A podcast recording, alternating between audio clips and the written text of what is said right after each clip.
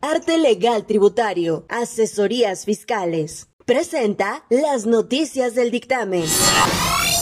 El dictamen, el dictamen, el dictamen, decano de la prensa nacional, ahora en redes, te informa. Hola, ¿qué tal? Mi nombre es Saúl Esteves y estas son las noticias. Cuestión de horas para saber quién es el próximo presidente de los Estados Unidos, un país partido en dos. Vamos con Salvador Meléndez desde los Estados Unidos. Adelante, Salvador. ¿Qué tal amigos? Muy buen día. Les saluda Salvador Meléndez desde la ciudad de El Paso, en el estado de Texas, en la Unión Americana. Y la novedad, lo que no se esperaba que un país como los Estados Unidos se mencionara el fraude en unas elecciones. Se paralizaron tres estados, lo que conocen como la caída del sistema, por así llamarlo. En los estados de Pensilvania, Nevada, Georgia, tres de los estados con el eh, colegio electoral más alto que pueden darle la ganancia a ya sea a Joe Biden o al presidente Donald Trump. La gente pues está manifestando en las calles artistas eh, de todos los géneros, hasta periodistas y obviamente el público en general, ya sea a favor del presidente Donald Trump o a favor del ex vicepresidente Joe Biden. La situación está en tres estados que son Pensilvania, Nevada, Georgia, que se espera que este próximo fin de semana pues ya se tengan los resultados. Así está la situación ahorita actualmente acá en los Estados Unidos. Es un gusto saludarlos y pues regreso contigo, Saúl. Y en más información, una corte de Nueva York declara inocente al general Salvador Cienfuegos, mientras que desde la cárcel el ex gobernador de Veracruz, Javier Duarte, dice que está dispuesto a declarar contra Peña Nieto por el caso Odebrecht. El presidente de México enviará una iniciativa para que nadie gane más que él, ya que la vez anterior muchos funcionarios se ampararon. López Obrador gana mensual 108.305 pesos y por lo pronto ya anunció el recorte de aguinaldo a funcionarios y un juez giró una orden de aprehensión contra Rosario Robles por delincuencia organizada. Permanecerá en el penal de Santa Marta, Acatitla. Simón Pedro de León, ex coordinador de delegaciones en Cedesol, también será llamado a declarar. Senado aprueba ley Olimpia para todo México, llamada así por el nombre del activista del Estado de Puebla que inició la lucha a nivel nacional. Esta ley también castiga la violencia mediática. Y el cañón del sumidero se encuentra en el ojo del huracán por la grabación de videos porno, pero antes ya había sido objeto de escándalos como el video que subió Peña Nieto con Julián Álvarez. Sin embargo, el presidente de hoteles de Chiapas dice que el video ayuda a la promoción turística. Cinebox, el cine nos mueve. Presenta las noticias del dictamen. En los espectáculos se cumplen 50 años de la muerte del flaco de oro Agustín Lara. Llevó en las manos el don del piano, en los labios el don del canto y en el alma una capacidad única para dar forma a sus letras, razón por la que era llamado el músico poeta.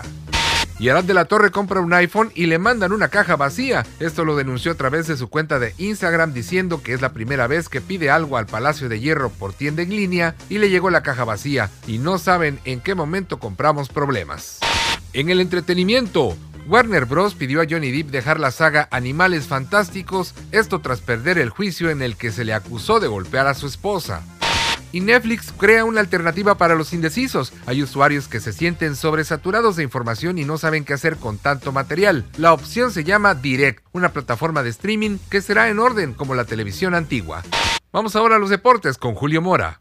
Muchas gracias, Saúl Esteves. Yo soy Julio Mora. Esto es el Dictamen Deportes. Y para cerrar la semana, la situación del club veracruzano de fútbol de Tiburón, que a final de cuentas eh, todo cayó por su propio peso. Y resulta ser que los jugadores dijeron no viajamos o no jugamos contra Durango, porque hay posibilidad hasta hoy. Fíjense, el partido es el, el día de mañana supuestamente en Durango y no han viajado o no habían viajado. Y otra posibilidad es que jugaran como local por el tema del semáforo rojo en Durango del COVID podrían jugar en Tlapacoyan, pero no es nada confirmado. El tema es de que los jugadores dijeron no nos pagaron, no viajamos, no jugamos. Al mediodía, Carlos Casarín Duarte, el técnico del equipo Tiburón, hasta ese momento emitió un comunicado de prensa que dice lo siguiente. Al Club Veracruzano de Fútbol Tiburón y su presidente Diego Bartolota, mediante este comunicado hago del conocimiento que un servidor, Carlos Casarín, DT del Club Veracruzano de Fútbol Tiburón, ha decidido dar un paso al costado del equipo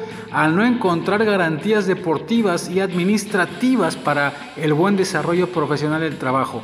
Asimismo, el cuerpo técnico que me acompaña, Jorge Abuet Malpica y Omar Altamirano, han decidido no seguir las mismas circunstancias. Agradecemos la oportunidad que nos brindó la directiva y el profesionalismo de los jugadores, pues hasta el último momento mostraron un gran compromiso, deseándole el mayor de la suerte y el éxito en el torneo a ambos. Gracias DT Carlos Alberto Casarín Duarte. Esta es la situación de manera oficial. El Chatón Enríquez, lo recuerda usted, exjugador de Chivas, ¿no? de, jugador de, de la Selección Nacional Mexicana, emitió su comunicado y dice lo siguiente. El presente comunicado se hace con el fin de informar que desafortunadamente a partir del día de hoy he decidido ya no formar parte y romper todo vínculo con el Club Veracruzano de Fútbol de Tiburón por incumplimiento de contrato. Creo que está claro. Con el primer párrafo nos vamos porque es una carta prácticamente y bueno, mi carrera sigue, estoy más fuerte que nunca y estoy seguro que, que lo mejor está por venir. Saludos